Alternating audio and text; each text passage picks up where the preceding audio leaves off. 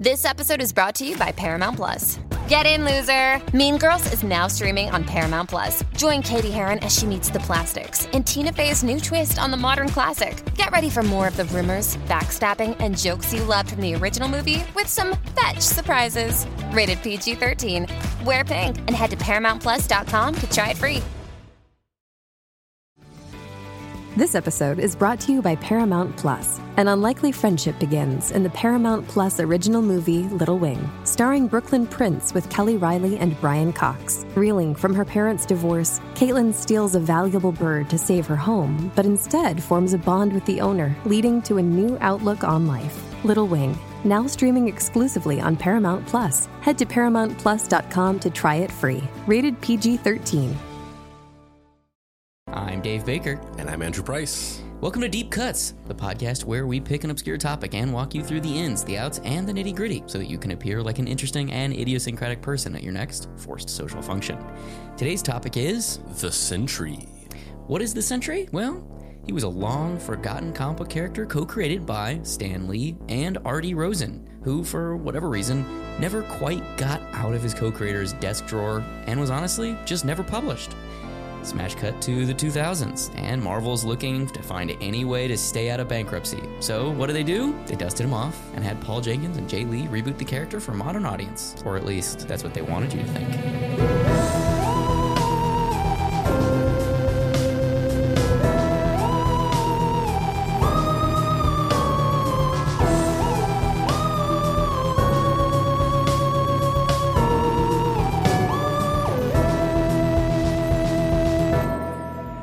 Comics was just a few years out of bankruptcy. Blah, blah, blah, blah. It's all good. It's all good. Marvel Comics was just a few years out of bankruptcy that they had to file, and that they had to file. Oh, the Yeah, you- bankruptcy that they had to file. Yeah. Marvel Comics. Marvel Comics. Marvel Comics. Oh my God! All right, you, fuck it. You're leading this one. fuck it. You're leading it. I can't read. Marvel Comics was just a few years out of the bankruptcy they had to file and the highly regrettable selling of their film rights. They were trying everything they could think of to make the company stay afloat. They gave Jimmy Palmiotti and Joe Quesada their own publishing imprint, Marvel Knights, where they were tasked with telling darker, more adventurous stories utilizing Marvel's street level heroes. Ironically, much of this story revolves directly around Marvel and the magazine that arguably was chiefly responsible for courting the speculator boom that caused the market implosion and Marvel's inevitable bankruptcy. That magazine, the simply titled Wizard Magazine. The first hint of anything having to do with Sentry was in Daredevil Volume 2, Number 9 from 1999. In the letters column at the end of the issue, there was a missive to the artist Artie Rosen, who was credited with working at Timely and Marvel during their formative years. It revealed that he was in poor health and that it was hoped by all the Marvel staffers that he would get well soon. I uh, so if you don't remember, the Marvel Knights Daredevil stuff is the David Mack number nine is a David Mack issue. Joe Quesada drew it. Uh, it's during the Bendis era, and uh, this was a good time for Daredevil. It's a real good time for Daredevil. Bri Bri Mikey Bendis Bri Bri, Mikey Benz. Uh, yeah, and uh, I love dresses like a 1920s gangster. Does he? I just know him as always. He's just always wears like shorts and shit. Uh, maybe he was going through a phase, but whenever I first became aware of him, Yeah. Um, and looked him up, he just dress he dresses like Kingpin, or at least he did. Oh wow, Like- weird. Wow, I, I haven't seen those photos. I I'm excited to see him wearing ill-fitting suits. Yeah. I'm assuming that means he only wears white uh white sport coats with an ascot. Uh, no, I, I, mean, it was more like it was more like Al Capone, I guess, than, Oh, than I Kingpin. it. I love it. It's so good. Yeah, the the exact quote for the the exact quote for the the little end card in the letters page of Devil's Advocate, which is the let, name of the letters column for Daredevil. If you didn't know, Which is uh, this is actually I this is this is giving me a weird uh, flashback nostalgia for something that I didn't even like realize I had nostalgia for because. You know, I've never, I've never been a huge, I've never been huge into comic books, or I'm, I'm more into comics now than I was when I was a kid. I did read comics, Um, but I just would never have called myself a comic fan. I think I, I talked about it a little bit on the Stratemeyer Syndicate episode that I just they, they just uh, superhero comics didn't really resonate with me as a kid. Uh, bec- for I, I think some of the power fantasy of it just wasn't relatable relatable to me at the time. And also when I was a kid, I, I- I just didn't realize there was anything other than superhero comics. Um, and then like later on, as I got a little older, then I started like discovering like I used to read Buffy and uh, some manga and the Sonic the Hedgehog comics. And it was basically like whatever was in the video store that was by my house. Um, uh, but and I also I read Wizard. Um, and so in looking at these screenshots and looking at like the letters column and stuff like that, I was like, oh yeah, like I didn't even realize that when I was a kid, I actually did this. Like I would, Yeah. I would always read the letter columns in the comics that I got, um, and I kind of forgot that that was like a thing that I did. Yeah, I love letters column, man. There, there's some, there's something very uh, pure about them, and uh, I love the I love reading old letters columns and finding like working pros today who wrote fan letters in books from the 90s or the 80s or like I was even I forget if it was an Amazing Heroes or I was reading something and there was a there was a, a fan letter from the guy who started IDW publishing, Ted Adam, and I was like, this is so weird. Yeah, This is so weird that he just was like just a dude, just reading, you know, Cerebus or whatever it was. I don't remember now. Uh, but the the quote in the Daredevil at the end of the letters pages in Daredevil is, "We want to take this short bit of space to invite all of you to join us in sending off a hearty get well wish to Artie Rosen and the Rosen family." Artie, for you younger readers, was instrumental during Marvel's formative years, providing some of comics' most influential yet least acknowledged pencil and ink work. Artie, you keep inspiring us, so get well soon. Our prayers are with you, and we'll see you in the funny books. That's nice, right? I wish that they did that more to people. Like, there's so many comics creators that are just completely like forgotten because comics comes from a uh, you know, a tradition of being viewed as cultural detritus. So, like, immediately after your book leaves the newsstand, you're just like forgotten. Yeah. And I wish that there was more of an effort by some of these larger publishers to kind of celebrate the history of comics. And you know, they do that every once in a while. Like when when Stan passed, they put his face on all the books, and that was a thing. Uh, you know, when when Steve Ditko passed, they put like re- in remembrance of Steve Ditko stuff in all the books but like stuff like this where it, it like even i don't know it's just it's just weird that they don't do shit like this more. Yeah. I mean, I guess it's a feedback loop of uh, the fact, like the fact that like kind of nobody cares about them, so they don't feel the need to do that, and then that continues the cycle of people not caring about them. yeah. And unfortunately for our for our boy artie rosen it doesn't it doesn't end too well. It ends basically just like everybody else in comics And then in January of 20, uh, 20,000, 20000 that guy had a long that guy life. lived he lived a while Um, and then in January of 2000, Artie Rosen passed away. This announcement of his passing and the obituary was detailed in issue 103 of Wizard.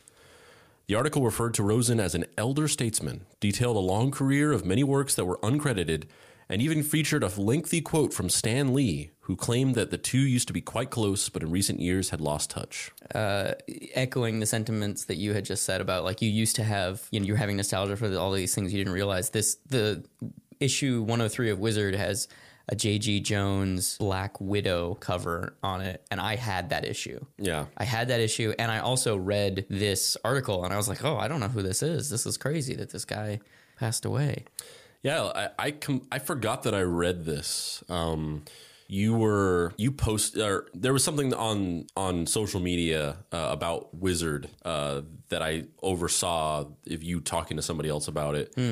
And I was like, there was a weird moment where I was like, I was thinking it was Wizards of the Coast. oh yeah the, the trading card company Yeah, and then I was like, wait a minute, no, this isn't Wizards of the Coast. And I was like, why is this familiar? And then this, reading this outline just opened it up, and I was like, oh fuck, like I read this. Yeah. Um, I actually I discovered the Phantom through the Oh, through really? Wizard. Yeah. oh wow wow for those of you who don't know i love the phantom Um, yeah, and I, I don't even remember where I got them or. i mean they were kind of like everywhere Like I said, I wasn't huge into comics. I just kind of read them. I mean, in the '90s, Wizard was just ubiquitous. Like they had it in grocery stores. They had it everywhere. I think I must have gotten it from the video store. Yeah. uh, where I was, where I grew up in uh, in eastern New Mexico in Roswell. Um, in in New Mexico as well as, as Texas and Arizona, there was a chain uh, called Hastings, and it's a hybrid, or it was a hybrid video store, bookstore, music store. So it's kind of like Sam Goody, Blockbuster, and uh, Barnes and Noble, like like put together. Um, and it was like the greatest fucking store ever. Um, and Are they still around? I feel like they were still they around. were still around. They went out of business like a couple years ago. Yeah. I, I was on a trip um, with my wife and uh, we went through Arizona and I saw one and I was like, fuck, Hastings? And we went in and I guess for a while they had pivoted to like uh, selling a lot of like novelty collectors' toys. Um, they had this huge area of just like the kind of shit you would see in uh, a Hot Topic or a GameStop. Um, and I guess they had kind of stayed afloat because they had pivoted to um, selling these collectors' toys. Yeah. Uh, and then they finally went out of business in like October of 2016 or something. R.I.P. Hastings. Yeah. So the article has the big, big letters artist Rosen passes away. And the text of the article is The comic world lost one of its elder statesmen, Artie Rosen, the artist best remembered for his work on Crime Can't Win for Marvel Atlas and Love Experiences. Died January 13, 2000, from heart failure. He was 83 years old. While the majority of his work was uncredited, Rosen's comic career spanned four decades, and his debut in Exciting Comics number something, it doesn't say, in 1941, uh, to his final work in Gold Key's Mod Wheels from the mid 70s. He's remembered as a staunch supporter of the industry following his retirement, and he was a fixture at comic book conventions near his home in Brooklyn, New York. And now, a quote from Stan Lee. We were close for years, and I hadn't seen him or heard from him, said Stan Lee, who worked with Rosen at Marvel. It came to me as a big shock. True believer. Some of that was added. Not all of that was a direct quote. um, but I remember, I remember reading this, um, and I remember being like, be, kind of, kind of before I knew the the real story of Stan's real role in the comics industry. I remember being, you know, whatever. How, how old was I in 2013, 12? How the fuck old I was? And I remember being like, wow, it must be so crazy to be Stan Lee and like have kind of touched every corner of comics and to have all these friends and now it must be so sad that everyone's like dying. Um, and also, I guess it was just kind of crazy to me that Stan would give a quote for somebody. You know what I mean? Like, I mean, as an adult, it's like, of course, he's a human. But as a kid, I was like, wow, Stan's a that's like getting like Walt Disney to be like, whoa, he's he's called me a good artist. Well, oh man, that's crazy. Like I totally was like totally bought the story hook, line, and sinker. You know? Yeah. Um, Uh, the next piece of information in the story comes from the immediately subsequent issue of Wizard, an article posing a question of Did Stan Lee create something before the Fantastic Four? The article alleges that Stan's initial superhero mold breaking family might have actually been the second attempt at making a do gooder. Wizard 104, the article reads Stan's secret. Did Stan Lee create something before the FF? Stan Lee may have done it again, or rather, before.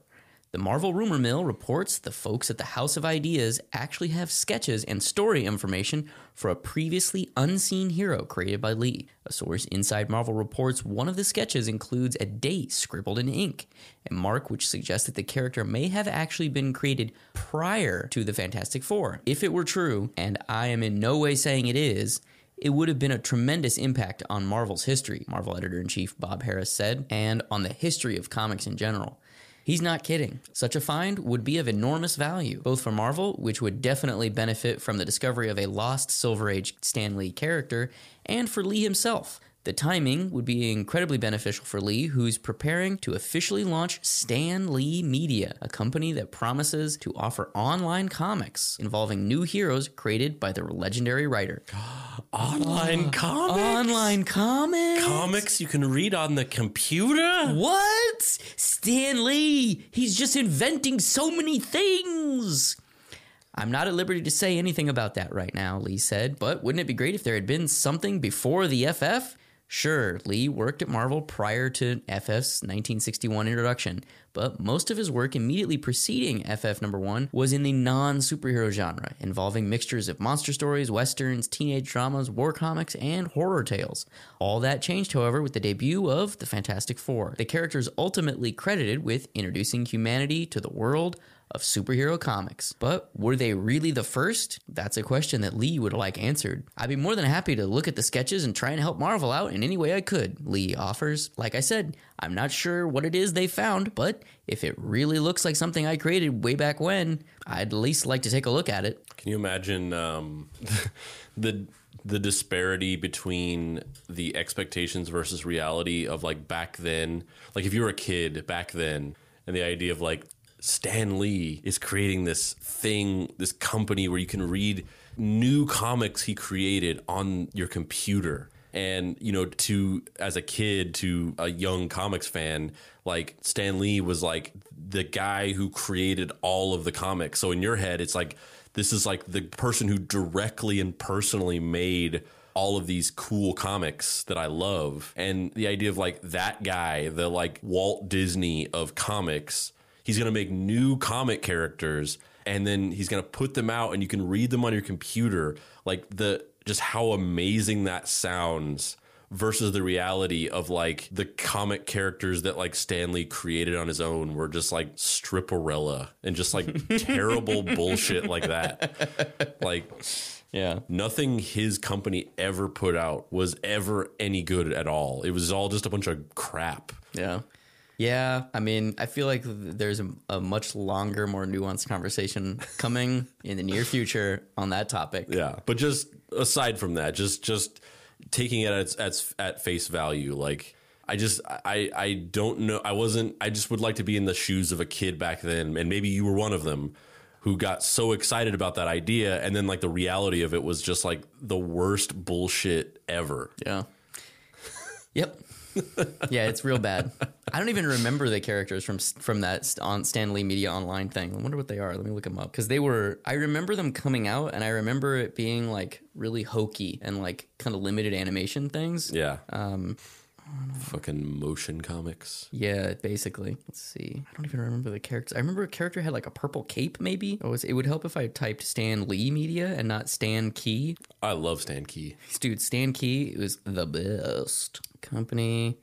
Stan Lee Media was an internet based creation, production, and marketing company that was founded in 1998, filed for Chapter 11 bankruptcy under protection in the year 2000, and ultimately dismissed uh, from bankruptcy in 2006. Um, in the early years, the company created Stan Lee branded superhero franchises for applications in all media, um, animation, blah, blah, blah, blah, blah. I can't believe they only lasted like two years before they went under. It's so funny. Uh, it doesn't. This Wikipedia article doesn't have. Because even they're just like, you don't want to fucking read about this shit. Yeah. Um, oh, here some of Stan Lee Media's most important projects included the animated web series The Seventh Portal, where Stan Lee himself voiced a character Izius is Izzy Isaias the Drifter, which is another project, and The Accuser, which is another project. Uh, the seventh portal characters were licensed from interactive 3D movie attractions in four Paramount theme parks. Wow, I want to see that. That sounds so bad. Oh man. Yeah, I don't I don't know if I ever actually read any of these things or saw any of them, but I saw ads for them in like a bunch of Marvel comics. Um oh man, this shit was so so so hacky. Yeah. I did not I remember I remember being excited reading about it and then when as soon as those ads came out, I was like this looks bad. This looks really bad. Like even at like whatever 14, 13, however old I was, I was like, mm-mm, Yeah. mm-mm. yeah, I I no, just no. And now the reveal. There is a character that Stan worked on before the Fantastic Four. Wizard 105 showcases an article that read Raiders of the Lost Art. Startling discovery leads Marvel to ask Was Stan Lee's Sentry the first Marvel hero? And the drawing is a fairly contemporary looking sketch Yeah. of a dude that uh, is wearing a Superman esque outfit with an S on his chest and a mask, and he has underwear on his outside on his on the outside of his spandex suit and um, trademark Kirby Buccaneer boots. it looks like a combination of Captain America, Captain Marvel, and Batman. Yep. Yeah. Um, the artwork, if I had to guess, I would say that that artwork was done by. I don't know. I would have to say it's either like the face looks kind of like poor man's John Byrne, so that makes me think it might be somebody like Bob McLeod or what's that guy's name? I think David Byrne drew it. David Byrne. Yes, it's definitely David Byrne. And every time he draws, I drew the sentry. I drew the Sentry, Look at my line work. my cross ching. Three point perspective. Look at those Buccaneer boots. Hey, it's Kaley Cuoco for Priceline. Ready to go to your happy place for a happy price? Well, why didn't you say so? Just download the Priceline app right now and save up to 60% on hotels. So, whether it's Cousin Kevin's Kazoo concert in Kansas City, go Kevin, or Becky's Bachelorette Bash in Bermuda, you never have to miss a trip ever again. So, download the Priceline app today. Your savings are waiting. Go to your happy place for a happy price. Go to your happy price, Priceline.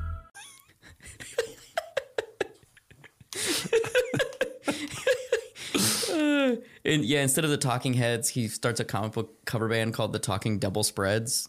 Yes. Come on, that pun was great. so the article reads uh this the Next, article we're gonna do some uh, Kraftwerk comedy. Yeah, yeah, no shit, right? Yeah, or some Bauhaus comedy. Yeah. Yeah. Artie Rosen is dead. Artie Rosen is dead. uh, so the actual article reads Marvel struck gold, or silver, as it were. The folks at Marvel have uncovered both descriptions and character sheets for a Silver Age character called the Sentry, created by Stan Lee and Artie Rosen in 1961. Oh, and there's a big, like, bursting balloon that says Wizard Exclusive, which is kind of a funny dichotomy during this time period because comics journalism was basically just Wizard and the Comics Journal, and the Comics Journal would never have covered something as kind of hokey as this. Yeah. Um, I mean, it's cool that they found this character, but also it's not like they found like full unpublished stories or something. Like there's an urban legend that like Steve Ditko, after he left Marvel, made a bunch of Doctor Strange stories and just never published them. And they just are locked in a vault somewhere. That is cool. Yeah. Finding some character sketches. I mean, it's fun, I guess, but it's nothing more than just kind of like, oh yeah, mm-hmm, there's a character sketch. That's cool. Yeah, I mean, imagine all the countless just unused ideas from artists that just exist somewhere. Mm-hmm. Yeah, absolutely. I mean, Topps Comics tried to ha- found that whole imprint off of Kirby's waste bin ideas, the Secret City saga. Like none of those characters are real characters. They're all just like a character sketch and a name. I mean, there's a there's a cachet of unpublished Bob comics somewhere in my parents' garage. Is this your childhood character, Bob? Yeah. Tell me everything about Bob. It's really even not even that interesting. It was like a it, it was like a I I I drew a comic ex- specifically to make this kid laugh on the bus on the way home. And so like every comic was just like this character Bob just getting like killed in some like like really like complicated and elaborate way. And i just would like at some point throughout the day i'd just be like i would try to think of the funniest thing to make this kid laugh on my on the bus. And i just have uh, there's just like probably literally hundreds of those I love it. I wish you would publish them. and you know wizard isn't fucking covering that shit No, that's because Wizard ain't around no more. Spoiler alert. Rumors have been swirling about the existence of the pre Fantastic Four Marvel hero for months. While Lee's attachment to the project has always been suspect, Rosen's involvement is something of a surprise. Rosen, an artist whose comic career spanned four decades, may have been best remembered for his art on Crime Can't Win for Marvel Atlas Comics. He passed away in January. In fact, Rosen's passing actually paved the way for the discovery of the Sentry. Blanche Rosen, Artie's widow, around the found the file found the file containing the Sentry's information while organizing her husband's effects. Blanche mentioned she found a box labeled Marvel Comics in the den, said Lee after contacting the widow after his friend's death. So she sent it back to the Marvel offices. That's where Paul Jenkins came in. The Hulk writer unknowingly took a folder from an Iron Man scribe, Joe Quesada's office. I was rooting around for some stuff to read during my trip home, and Joe told me to grab something from the submissions pile. Jenkins said, Honestly, I didn't even notice the Sentry stuff. And when Jenkins finally got around to looking at the fateful folder, he discovered it contained sketches and a copy of Startling Stories number one, which was reportedly contained the Sentry's first appearance. At the time, the writer said he basically ignored the incredible contents. I just thought it was an old comic, Jenkins said. I thought it was one of those crazy old comics characters. And then underneath that, there's a photo of current day year 2000 Stan Lee and an old ass photo of Artie Rosen in a Navy. old artie rosie Old Artie Roro in a, uh, what I, is that a nav- naval, uh, Navy Yeah. uniform? Mm-hmm. Yeah. because apparently there were no photos of Artie Rosen at the time of his death or at any other point in his life other than when he enlisted in. I mean, there might have been photos of him at the time of his death. I doubt they wanted to use that for the magazine. Bro, how great would that be? Just a Open casket photo of Artie of Rosen. dead body next to Stan Lee, That'd be kind of great. just for all these kids. the the story goes on, and we don't have to read the whole thing, um, but it basically details how. You know, the article details how um, Jae Lee and uh, our boy Jenkins are going to reboot this character for a modern audience. And they're going to kind of have sequences in it that are kind of drawn in a Kirby style as a throwback to the character's origin, you know, being in the 1950s and 60s. Um, and then obviously Jae Lee is gonna come in and do the. Uh, he's gonna be drawing the drawing the series, and it'll. This is kind of their uh, their sequel, their spiritual sequel to the Inhumans miniseries that they did in like 1999, which won the Eisner, and like they, you know, at this point in Marvel's kind of trajectory, they're all just like, oh God, we need any way to make money, please, just anything. And the fact that Jenkins and Lee did a very critically acclaimed and commercially selling book utilizing at this point ostensibly forgotten Jack Kirby characters. It was kind of you got carte blanche to do whatever you wanted. So the series comes out. Um, cover we're looking at the cover right now. It's very nice looking. Jae Lee, uh, the Sentry. It's a five issue miniseries. Mm, yes, that use of negative space. Yeah, really, really cool. Um, the artwork is great. Um, it was a five issue miniseries, and it kind of got so much hype based off of the kind of uh, surrounding excitement off of this these couple wizard articles that they actually expanded it past just that five issue miniseries, and they did I think five or six one shots where the Sentry would kind of like pop up at different points in Marvel history and interact with characters. The revival miniseries was released to positive reviews, but the most interesting part of the miniseries was that every issue featured a behind the scenes interview with Stan, detailing the creation of the Sentry. I pulled one of these interviews just because I wanted to read a specific uh, a specific quote from it um, uh, because I feel like this is very uh, it's a very quintessential Stan Lee. Like I said, most of my memories of the character are kind of vague. I figured that I had probably intended him to be a great hero, but that also means that I intended him to be a great human. That's part of the Marvel way. We've always done things here. The heroes are just like you and me, with as many pimples and flaws as we have. And sometimes, no matter how strong or powerful they are, they have feet of clay with fear in their brightly colored little booties. So I just want to point out that all of this is basically just hyperbole of him being like, I don't remember anything about this, but this is the like public persona that I've cultivated over the past 50 years or so. And he kind of like lines up the creation of the Sentry with the way that he normally talks about the this process where he kind of is he's usually just like overly gregarious. He's overly kind of like this weird, like fatherly flattering to the artists, usually, where he'll just be like, Jack was great. We always got along, and he made all the ideas better. Jack was great, but what I wanted for the book was for it to be this cosmic wonder. I wanted us to go to places we'd never seen before. I wanted us to come face to face with gods. which is like, we all know that the God fascination comes directly from Kirby. Like, look at all the rest of his work. Yeah. The fucking Eternals, fucking the the new gods. Like, he's obsessed, you know, fucking. Spacey, spacey, fly, fly, Spacey, spacey, fly, fly. Yeah. And it's just which is also the name of uh, Kevin Spacey's new autobiography. Yeah, they had to change change it from Kevin Spacey Bye Bye to Spacey Spacey Fly Fly. Yeah. yeah. Uh, the thing I found find interesting about this is we, we talked about this in the uh, the Stratemeyer Syndicate episode. Um, if you haven't listened to that, go back and listen to episode one. Uh, it's one of my favorites. Uh, just we did we went episode one and then it was all And then all downhill. downhill. Yeah, that episode one, great, emotionally raw, educational. It was great. Everything else we've done, eh, phoning it in. Yeah.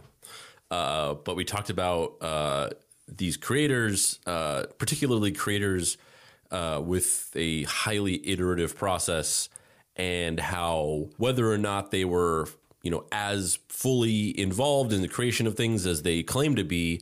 Uh, you know, whatever the realities of that are, there was clear patterns of this one person sort of being obsessed or fixated on this one type of story. Um, and I and I, I I found it interesting that you know even in this, he talks about this thing that he talks about a lot, which is this idea of like uh, you know, Stan Lee's one thing is that like he creates like heroes that have like a flaw, and it's like it's like so almost simplistic in its concept in its conception of just like and it goes back to that sort of assembly line iterative process of just like you know the marvel way is to have a character who's a hero he's a god or he has some kind of superpower he rides in a robot but he's a pedophile like it's just like it's like my it just it just has to you just like it's, Oh my God. but you but uh, you Yeah. could you could just plug in anything like that and like I I I find it interesting that like even in this he's talking about that Yeah, because like Um, the Sentry's weakness is he basically has an alternate persona. Like it's supposed to be a a metaphor for mental illness. It's supposed to be a metaphor for either depression or bipolar or what, what have you. But in comics, because everything's dialed up to eleven in superhero corporate controlled stuff, it's a, a a literal other entity that is lurking within him that is a like kind of shadow self um, called Void. And uh, the actual miniseries itself is fine. Um, it's not as good as the Inhumans miniseries. That Inhumans miniseries, I think, holds up so well. Um, but I think it's just kind of in some ways a little miscast because this whole thing is kind of this what if Superman dot dot dot riff. But the issue being that Jae Lee is not a person who can do bright, uplifting, bouncy, inviting artwork in that way. Like everything he does is garbed in shadow. It's you know, chiaroscuro is how he pays his bills, man. Like it's all just the human body just covered in black. And in a story where Superman has to, in air quotes, Superman has to confront that, you want there to be a visual juxtaposition, right? You want there to be the brightness and the joy of being a superhero and then the darkness. But this miniseries is kind of just stock and trade. What if everything looked like it was rusted and cracked and broken all the time? Because that's kind of just his visual aesthetic. Um, Another thing about this miniseries is like I'm sure at the time it was really interesting, but now in a in a current climate, this just sounds so kind of like hack to me. Not hack, but it just sounds so like eh. Yeah. Because it's like everything is like this now. Like every story is like postmodern. Like what if it was the thing, but it was about the thing? Yeah. Yeah, I mean, I I love weird metatextual stuff, um, and we're about to get to a big turning point in the story. But I I think that the story surrounding this story is way more interesting than the actual thing. Yeah. Um, and now we come to the reveal. The part in every episode of Scooby Doo where they pull the mask off the would be ghost, except 13 Ghosts of Scooby Doo, where the ghosts are real. Available on Amazon Prime.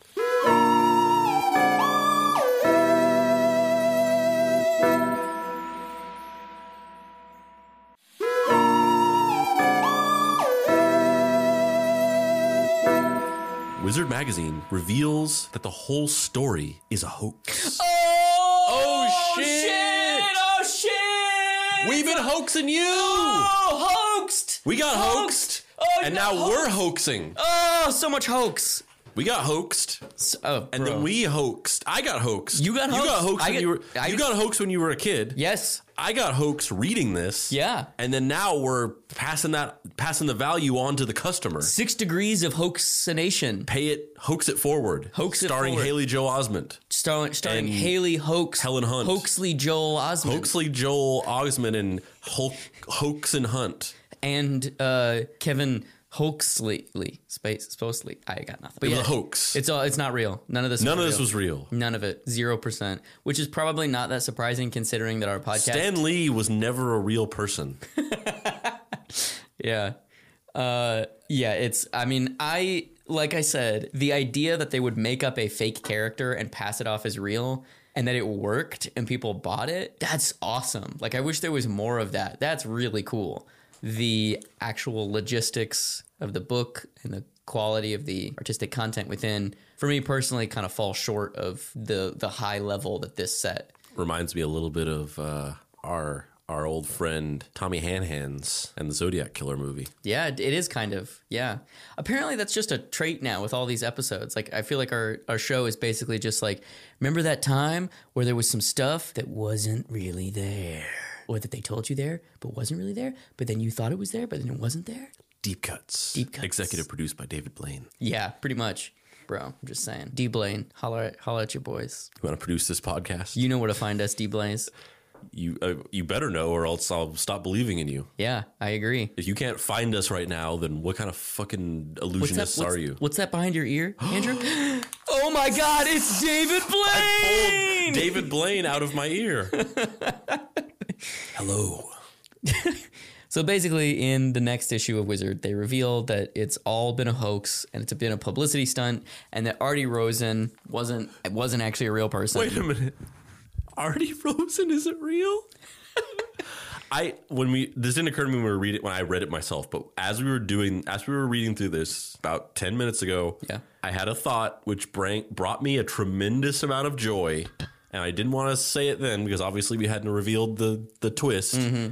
But it occurred to me that definitely during this hoax, before it was revealed, there were several people who acted like they knew who Artie Rosen was Totally. and act talked about talked to their friends and acted pretentious about knowing about this comic that he did and mm-hmm. and having like this and then like and then just when this got revealed just never talking about it again. Yep. and just that silent like acknowledgement of like I'm we know what happened. We know what was said. You're not going to bring it up and I'm never going to bring it up.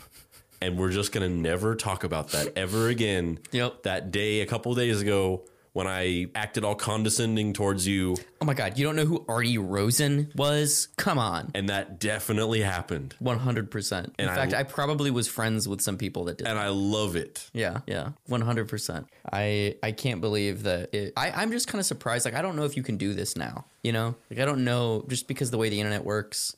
I don't know that this can happen again, and that's kind of sad. Like I love this big, overly elaborate theatrical production surrounding a book. Well, you know, there was a thing, this wasn't a purposeful thing, but something kind of like this happened. Well, number one, you're right in that, like, you know, I, I work in the in the internet. I've You work inside yeah, the internet. Yeah, you know, uh, like Also- I, like I said last, I, I said a couple episodes ago, you can find me in the place where the lawnmower man is. I Right, literally You said did- that. You did say that. Yeah. Um, but I, so I- so I you know I, I I'm in the front lines of this and you know and we've talked about this on a couple episodes as well everything's all it's all interconnected but you know we're we're living in a post-truth society where you know don't trust anything you ever read and even when you do it doesn't matter uh, so you know coming up with like this thing like it would be really hard to sell this because there are so many rumors and lies and things like that floating around already that like this would this would just get lost in a sea of other hoaxes that are currently going on.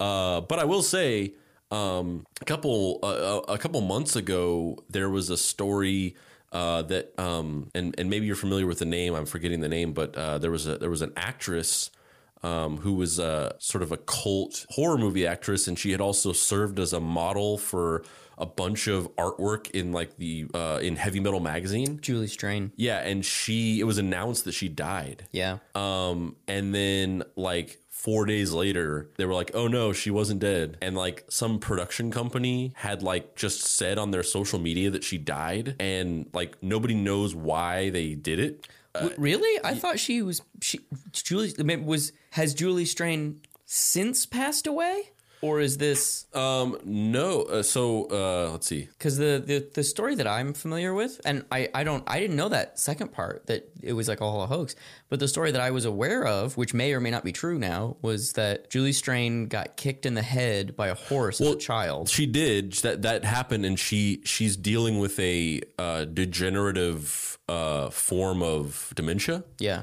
Um, but she's not dead. Oh, really? Uh, I just looked it up, and she's she's still alive. So she, it was Oh, announced that she was dead, and then like four days later, uh, that her family was like she's alive, and this production company had announced this, and it was like the the whole story came originated from them posting about it on Twitter, and just be, basically being like, our hearts go out to the family of Julie Strain, and uh, they didn't really explain why. They just they apologized for it, but they didn't explain like Maybe that that was Why like they were trying to like sell a movie off the back of her passing away. Well, exactly, exactly, which is what I was getting to. Is like this wasn't the same thing because it wasn't like a purposeful publicity stunt, but this did make waves and it got people talking about Julie Strain that probably otherwise would have never known she existed. Yeah. And it became this news story and this production company that said this, they got lifted up and talked about in the news to the point where people who didn't know who who wouldn't normally know about this production company were talking about this production company. So you know, in a in another world, in an, uh, you know, this could have been a thing where Julie Strain. Well, I guess she wouldn't because she actually genuinely does have this um, Yeah. dementia. But uh, you know, another actor could be working on a movie with some production company, stage this whole hoax that they die. It would be super weird and and creepy. But they stage a hoax that they die. It gets announced. Everyone's freaking out, and then they go they turn back and like no i'm not dead and then but i do have a movie coming out you know like like they could have done something like that Yeah, yeah, yeah. they were given the amount of publicity that would have allowed for something like that to happen so you know I, this isn't this wasn't a publicity stunt but i feel like the conditions of this seem like indicative that like something like this could maybe happen mm. You heard it here first. Dave Baker is dead. His new book, Fuck Off Squad 2, Fucking Off Harder, comes out this fall. Please continue purchasing a copy wherever books are sold. he's also uh, dead as we said he's Dead. definitely dead He's definitely dead. And if you don't buy a book right now, he'll die again he'll die again. do you want to be responsible for double death I'm Casey Kasem. Today on the Top 40 Hits, we're talking about Dave Baker's death. no i don't, I don't want But basically, the so the Wizard puts out a, an article called "The Big Lie." Um, the headline is "Marvel fooled millions by passing off the Sentry as a forgotten Stan Lee classic and got a smash hit. Now the truth can be told." Which is just like it's so it, it it's such a Stockholm syndrome. Baby, I, I promise I've changed situation where like Marvel, granted their business practices were awful, but m- most of the speculator boom, most of the buying 15 issues of Adjectiveless X-Men number 1, that stuff that culture was nurtured at Wizard and specifically Gareb Shamus. Like Gareb Shamus and Stephen Shamus were at this point in time criminal adjacent. We'll get into them later and how they became full criminals, but at this point they were criminal adjacent where they were purposefully stoking a business model that everybody knew couldn't last specifically so that they could make a shitload of money. Like they they made deals with valiant where valiant would pay them money to put the new valiant number one on their top 10 most valuable back issue or you know a new new number ones that are coming out specifically so that they would have speculator spikes in sales.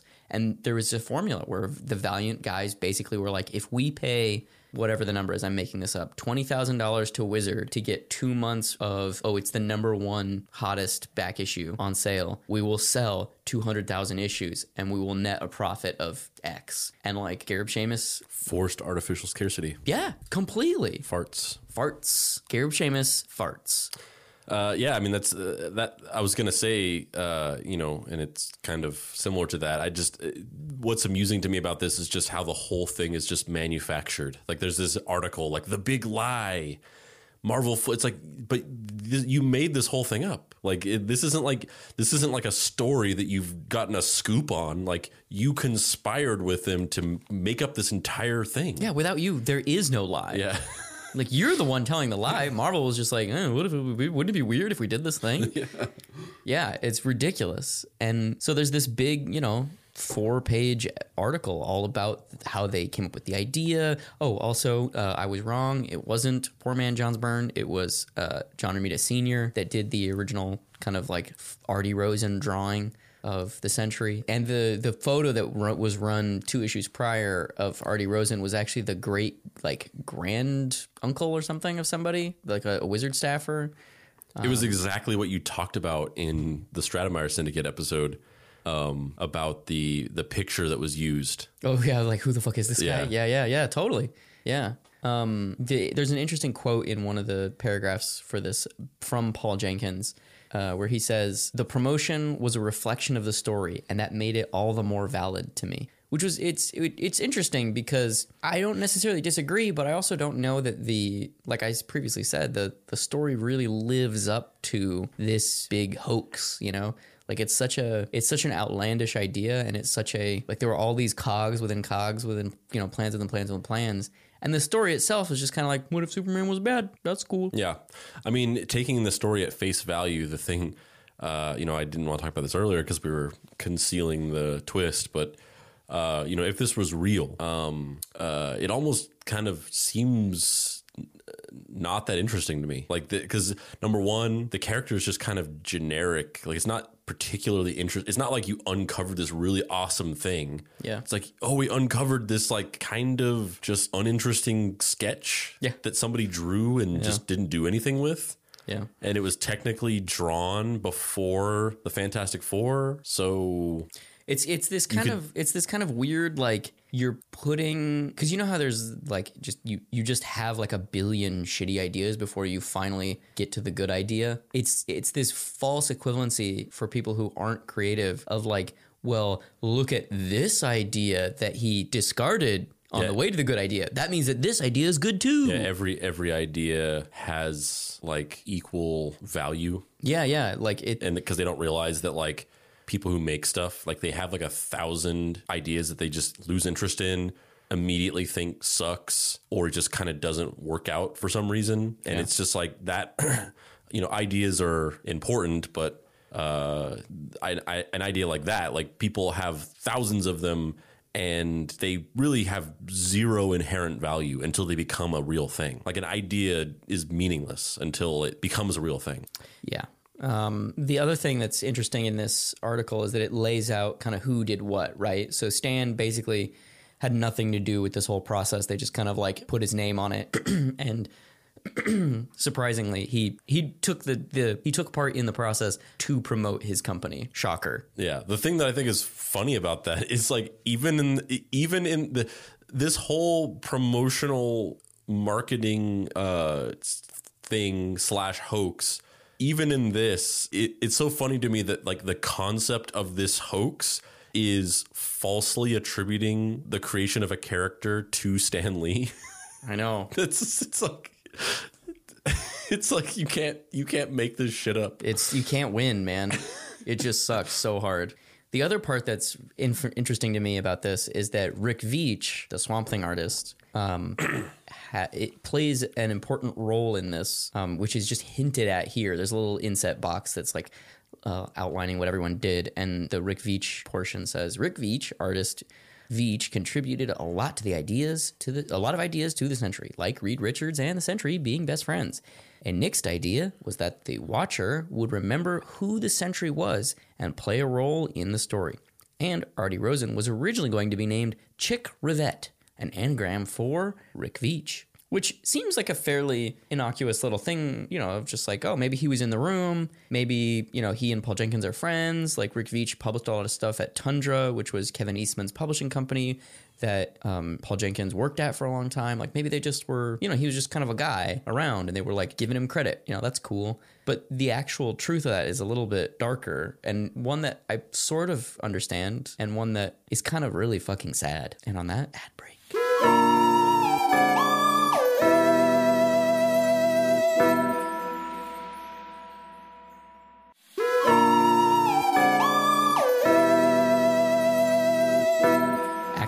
True origin of the Sentry. So, contrary to that small little one off, oh, look, Rick Veitch was a guy in Wizard Magazine, this is a direct quote from Rick Veitch's blog, which, if you haven't read, I highly recommend just in general. Whether you like Rich Veitch's artwork or not, um, he has written a bunch of stuff about comics history and a bunch of stuff about old convention life and a bunch of stuff about the like 70s and 80s publishing industry that is fascinating. So if you're into comics history, go read Rick Veitch's blog, which is, I believe, just rickveitch.com. Paul Jenkins and I were old buds, having met while at Mirage Studios. We worked closely together on Brat Pack and Maximortal Tundra. Paul was focused mainly on production and editing back in those days, but clearly had a potential as a writer. He and I had often discussed a story we wanted to develop concerning an over the hill guy struggling with addiction who had a tight relationship with his dog. Paul was trying to come up with a way to show the character's addiction problem as manifestation in his unconsciousness. At one point, if I remember correctly, Paul pitched a horror version of this plot to Steve Bissette for Taboo, although nothing came of it. In the late 1990s, Paul and I came together to try and develop it into a superhero pitch for Marvel. At the time, Paul and I came together to work up the Sentry concept for Marvel Comics as it was a financial mess. Sales were lousy, with the exception of the Marvel Knights line, a side imprint produced outside of Marvel offices by Joe Quesada and Jimmy Palmiotti. Paul had a good connection with Quesada, and the plan was to create a brand new character that we would pitch to Joe and Jimmy for the Marvel Knights line. Paul saw the character as a Guardian type with a watchtower.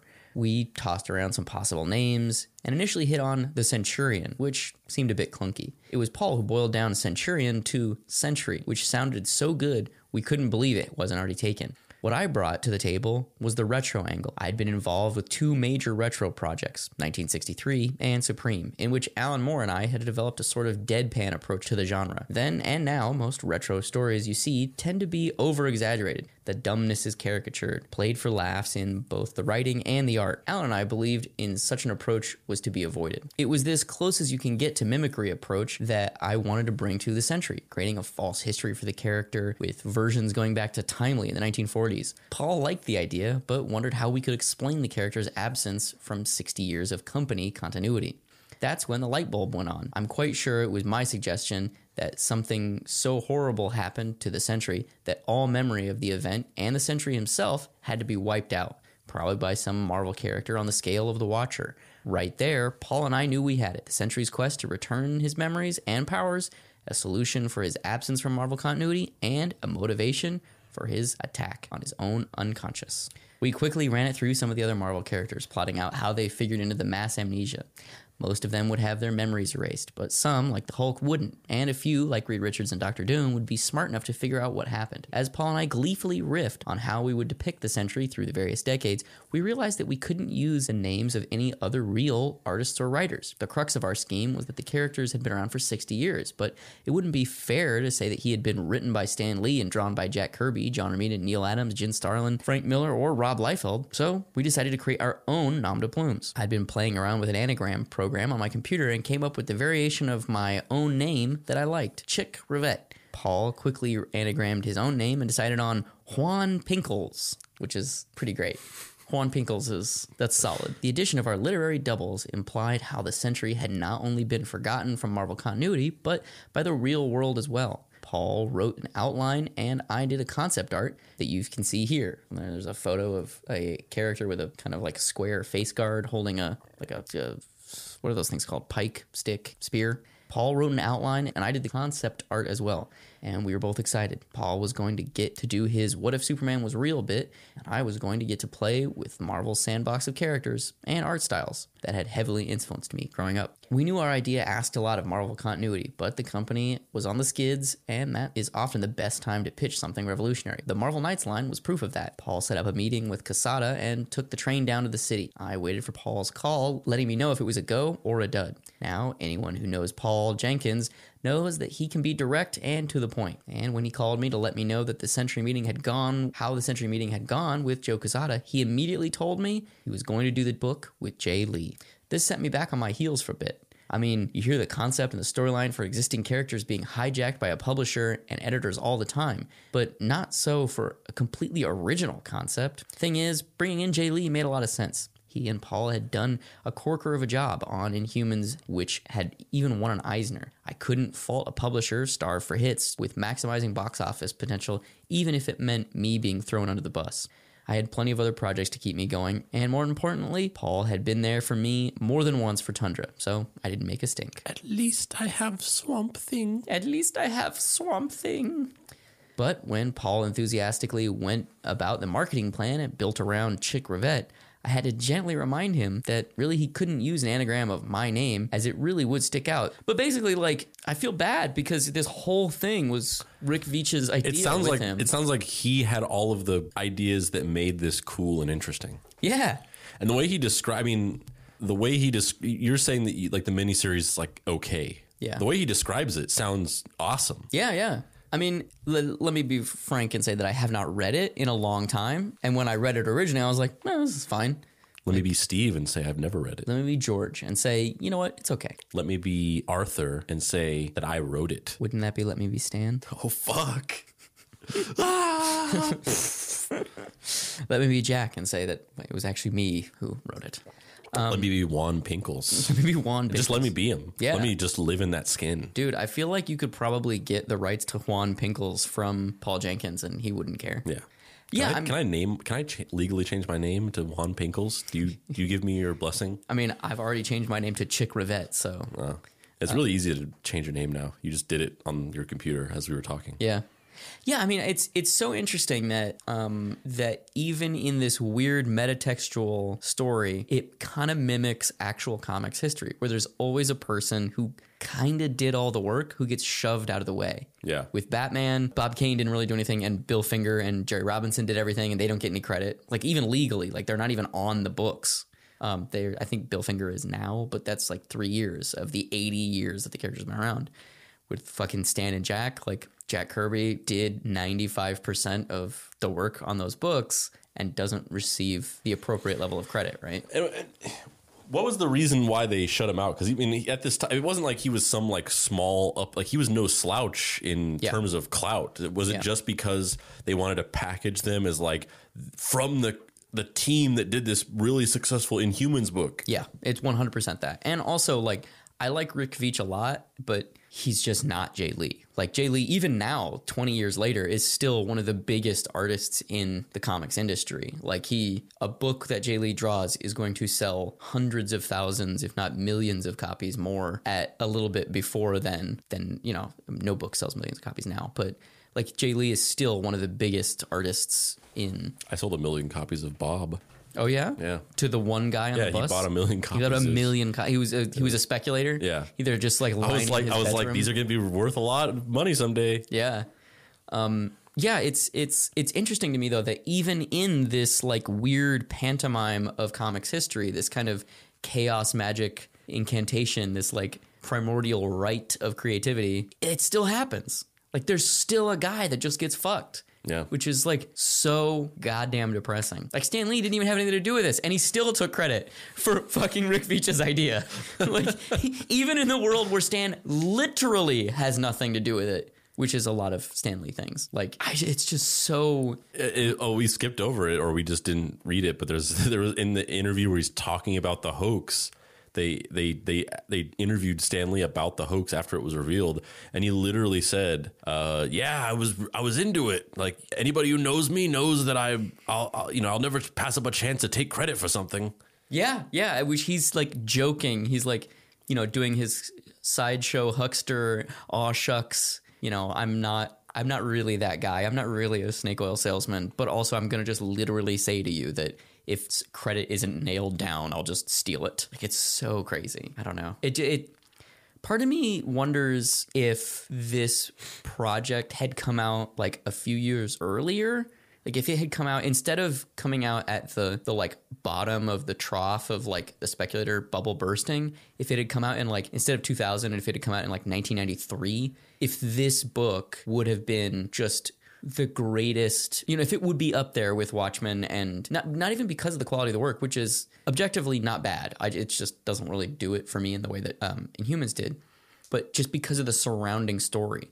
Because I can't even really think of many times in comics history that a book has had a concerted conspiracy around it. You know, like it's so crazy that they got away with it, and then we're like, "Yeah, look what we did. Yeah, I mean, it's, it's there's two things. Number one, it's crazy now. It's crazy th- looking back on it that like this thing that was just talked about in a magazine, like actually served as a successful marketing campaign for a product. Like, can you like if if this happened now, like like this in a magazine, nobody would even know about it. Yeah. it would just and and even people who do read the magazine, like they would just not take it seriously. Like Yeah, the, yeah. the the cultural cachet of stuff that is talked about in magazines is so invaluable now um, that it's, it's just it's just crazy looking back on this and being like oh like magazines especially especially in a in a uh, industry where like this was pretty much the magazine like it's just crazy to look back on it and see how powerful like it was able to be at a time um uh and then you know second it's just the whole the I feel like it wasn't done. It could have been done a lot cooler, but it it is just really. It's really it's a really cool way to. I, I can't believe everybody agreed to do this. Yeah, yeah. I, I guess the reason why they agreed to do it is because of the marketing aspect of it that they thought that it would. And there was nothing left to lose. Um, but otherwise, you know, it's it's just it, it, it's surprising that all these people would have just agreed to like do this weird little hoax idea. yeah, it's like a weird performance art comics project. Yeah. It's so fun. I love and I also love the fact that like the emphasis wasn't on Jae Lee and Paul Jenkins. You know what I mean? Because I feel like the the gut instinct for a creator in that situation is to make the hoax in some way about them so that they are the center of the story. Mm-hmm. But A incorporating Stan is really funny and B because I think if you there there is a version of this conspiracy that like when it comes out that it's fake kind of is metatextual commentary on the fact that Stan steals mm-hmm. credit for things. Yeah, it's very strange how that. It could be that way. like that. Yeah, but it doesn't quite land, you know what I mean? Like it's it is, but it also isn't. Like there, it could have very easily been shifted to really be like with a, a couple interviews here and there or a couple little pieces by, you know, like if there had been a second part of the hoax where Paul Jenkins and Jae Lee went missing because they didn't get any credit or something. You know what I mean? Like Yeah. there, there's a whatever the end of it is would have been a commentary on Stan's role in it, and that obviously didn't happen. Um, but it would be really, it would be fascinating if it did. Yeah. So what I'm saying is, Paul Jenkins, I don't know what you're doing on these days, but uh, you should do the Centurion and have the same hoax with Stan Lee again, and do that. But it would all take place on comicbook.com. Ugh, home of listicle clickbaity bullshit. I wonder if there's any uh, Sentry truthers out there who are just Oh, like, like, who are just like Artie Rosen is real. Artie, I met Artie Rosen at a convention in in Pacoima. no the, the the guy that I was talking about earlier who Mm-hmm. said that he just in order to save face he just had to double whenever the thing came out he just had to double down and be like no this he's real Artie Rosen, I went to school with Artie Rosen. You think I don't know Artie Rosen? I want to meet this person. I feel like this person's name is like Eugene. The idea is so funny to me that there was a there was like a neckbeard uh, douche who just like claimed that they knew this person and acted condescending And about has been doing it for friends. 20 and then whenever it was revealed he just had to just double down on it in order to not humiliate himself and he's just f- crafted his entire life around believing that this that Artie Rosen is real and that Stan Lee and Artie Rosen really created this character I love it. And his friend like they're just old and he's like just admit it just What? Admit what? I don't have anything to admit. just what? ad- just admit that you pretended like you knew who this guy was and then it was embarrassing yeah it was embarrassing sure fine just stop with this stop with the facade We're like 80 years old. We're gonna die. You didn't know Artie Rosen. yes, I did. I don't know what to tell you. We went to we went to PS 108 together. you didn't live in new york Uh, I love it so much. Um, yeah, I I just oh god, it's so depressing to me. Everything involving the like wizard connection and them just exploiting everything is someday they'll find it the wizard connection the lovers the dreamers and me the Gareb, the Shamus, and me. Yeah, it's funny. All of my notes for the like last discussion bit are kind of what we've been talking about this whole time. yeah they've been they've been uh peppered throughout. Yeah, Yeah. yeah. I, d- I don't know, man. I um I'm fascinated by the story, and I'm also fascinated by how nobody remembers this specifically because of Brian Bendis. Because Bendis put the Sentry on the New Avengers team and kind of took the character and made him, you know, a character in the Marvel universe, not in Marvel Knights, like just a straight right down the middle. Like he is Superman. He has this mental health thing. He's the big heavy on the team. And now he's going to be in all these Avengers comics. And I don't even know if most people who know the Sentry even remember that this miniseries happened, let alone this miniseries had a hoax behind it. Like, I think they're just like, oh God, another Sentry fucking cameo in this stupid Bendis run. Like, we don't like the Sentry. Please stop writing the Sentry. Like I don't there was a period of time where Bendis was like he was obsessed with taking lower rung characters and like making them cool, you know? And he did so really well with some of them. Like we wouldn't be talking about Luke Cage today if Bendis hadn't made Luke Cage like a B list character, if not low A list character in the Avengers pantheon. And Chuchi Buchi? Chuchi Buchi. No. Oh, Chuchi Wuchi. Chuchi Buchi is DC. Oh right, yeah, yeah, yeah, yeah. Yeah, he loves Chuchi Wuchi. Yeah, he also loves um, Fingalsnap Gornenbort, which was a little known character from the romance era that got brought into the uh, Marvel comics um, around the time that Steve Ditko left Spider Man. So there's a big uh, uh, cameo from him towards the end of Steve Ditko's Spider Man run. So if you haven't, Say that character's name again. what do you mean? Say it, No, say it again. what do you mean? What What's the character's name? What are you, ta- what are you talking about? the character that I just said? Yes. I know his name. I don't need to say it again. It's like I know he doesn't remember what the name was. I know the character's name. I, I know the character's name. The character's name was Gringle Stratit Swirkenfort. I don't think you. I don't. I don't even think you picked up on that. That I don't think you remember that that was the name of the uh, the fake uh, Tintin character. Oh yeah, I totally did not. I totally did not. Since we record these late at night, I my memory is just like done. Like I after I leave this recording studio, I just I'm like I think we recorded one. I don't know. Chuchi Chuchi Woochies is that what it was? Yeah, it was. It was Chuchi Wuchi. Chuchi Wuchi. That's a solid name. I feel like we should make a, a comic, uh, or you know what? We should sell T-shirts like how Pete Holmes does. There's it's like a little Tintin Yeah, head, it's like- it's- but it says Chuchi Wuchi at the bottom, Yes, and the, the word balloon that Tintin is saying is just like Hergé was a Nazi. and then just go around like similar to that fictional Artie Rosen truther. Just act super condescending to people about how You don't you don't know Chuchi Wuchi? and then somehow that like resonates out, and then like five years from now, we just see like a teenager wearing a Chuchi Wuchi shirt. Somebody cosplays as Chuchi Wuchi. yeah, they're walking by my table at San Diego, and I'm like, oh my god, Chuchi Wuchi. yeah, duh. I I love it too. I want to go to there. Me too. Me too.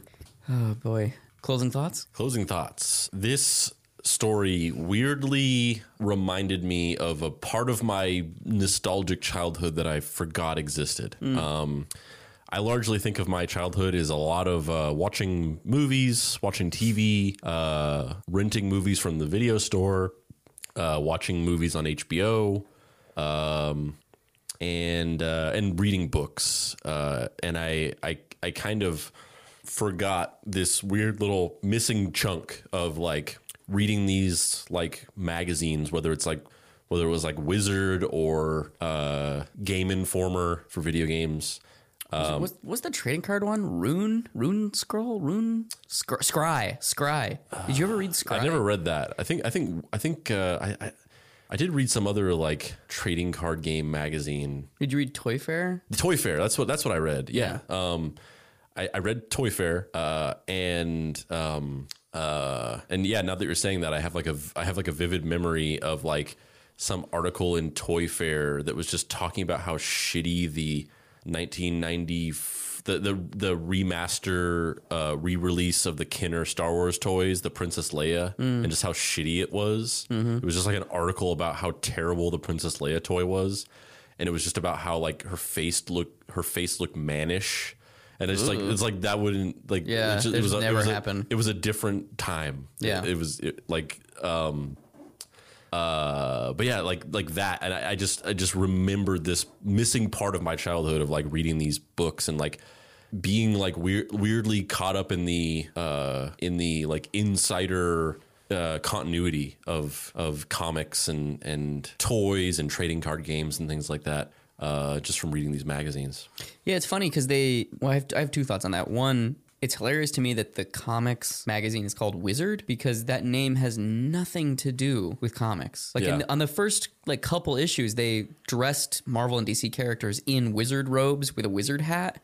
And then by like issue three or four, they're just like, ah, fuck it. The name of the magazine's Wizard. Moving on. Whereas like ToyFare, Starlog, Famous Monsters of Filmland, like you know more or less what the magazine is. A magazine called Wizard. Is it a fantasy magazine? Is it a magazine about wizards? Like, what the fuck is this? It has nothing to do with it. Yeah. Which is really funny to me because it, I think it started as like a newsletter that Gareb Shamus had. Like, I, I think maybe his dad owned a comic store or something. And so he had a newsletter that he would like print out every X amount of time and sell to the, or give to the patrons. And like, he finally decided to do a magazine zine thing and he sold a bunch of them. And then all of a sudden, now he has a, a business selling this magazine. And he kind of like has this meteoric rise over the 90s. And then, similar to the comics industry, this crushing defeat where the magazine kind of stops publishing in the early 2000s. And then he and his brother are deeply involved in the convention side of the wizard business. And his brother, at, at some at some point, Gareb Shamus leaves, and I don't. I remember it being under shady circumstances, but I don't remember why.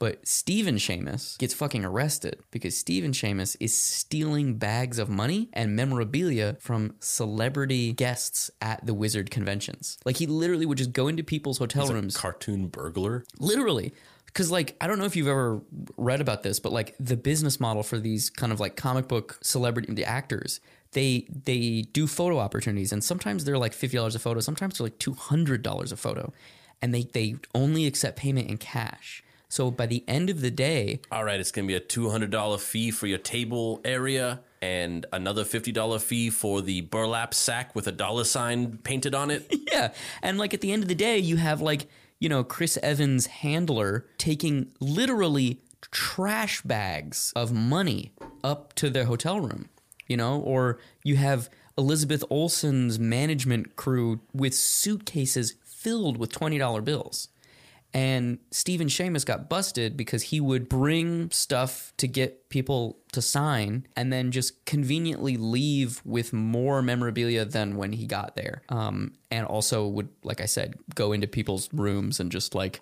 oh, you've got a. I- I arranged this meeting in your hotel room to get my commemorative Star Trek The Next Generation plate signed. Patrick Stewart, and I see that you have seven bags of $20 bills over there. Okay, hey, everybody, look over there, look over there!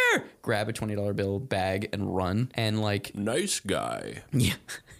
yeah. And it's, it's, he ended up getting arrested and like kicked out of the fucking company because of this. Yeah. And then Jesus. he and his brother started a new convention circuit called ACE conventions. And the ACE shows are just movie celebrity people. And it's the same shit where it's a wizard world. and they're much more ethical because uh, they they tell you up front it's in the actual rules of the of the convention that he's gonna rob you. Yeah, he it says every celebrity who comes in here is forced to pay a tithe to Stephen Shamus of 14.7% and or one trash bag filled with $20 bills. yeah. And like it, they're just so s- slimy. Like I'm I'm friends with Gareb Shamus on Facebook because I habitually do this where I'll just like friend request people that I just think are ab- abhorrent. And Gareb Shamus's life is so crazy. Is that how our friendship started? Yes, definitely. Uh, his life is so nuts. His job, in air quotes right now, is that he's an artist, like a fine artist. You want to guess what he paints? White paint mandalas on white canvas. I'm not even. I'm not even shitting you. Like giant, like 15 foot tall mandalas. Not even fucking around. And he like sells them in galleries in France and you know all over the world where he just like is connected to rich ass motherfuckers who are just like, oh, Gareb, Gareb, you're a nice guy. I'm gonna buy one of your hokey ass phoned in. You totally didn't paint this and you paid somebody else to make this, and now you're taking credit for it. Mandala paintings. Uh, you know what I want to talk about now? Uh, the story of the time that, uh, in some context, I said, uh, "Oh yeah, the Mandela effect," and then you thought that I was like making some kind of pun, and you were like, "Oh yeah, like like Nelson Mandela," and I went, "Yeah," and you and then and then you were like. You were like, oh yeah, like you know the the the concept of how Nelson Mandela is different to some people than other people, and I was like, I was like, yeah, and then you like laughed, and I was like, that's what it is. It's Mandela effect, and you were like, what? No, it's not. It's Mandala. It's a Mandela effect, and I was like, no, it's actually Mandela effect, and then you were just like, what? Yep. yeah, yeah. It was not my finest moment. Look, I for some reason I I thought that a Mandela effect and a Mandala effect, one of those was a joke, and the other one was the real thing. Only problem is I got which one was the joke backwards. I thought it was like a Well, mon- you know, I thought it was like a mandala effect. Like you you know how mandala are rhythmically patterned drawings. Yeah. You know, and like they're Well, you know, some people they remember it as being the Mandela effect, and then there's a different set of people who can swear that it was Mandala effect. I hate you. I hate you. this has been Deep Cuts. I'm Dave Baker. And I'm Andrew Price. Please sub the show. You can find me online at www.heydavebaker.com. You can find me watching the Sinbad version of Kazaam and at dapricerights.com. Bye.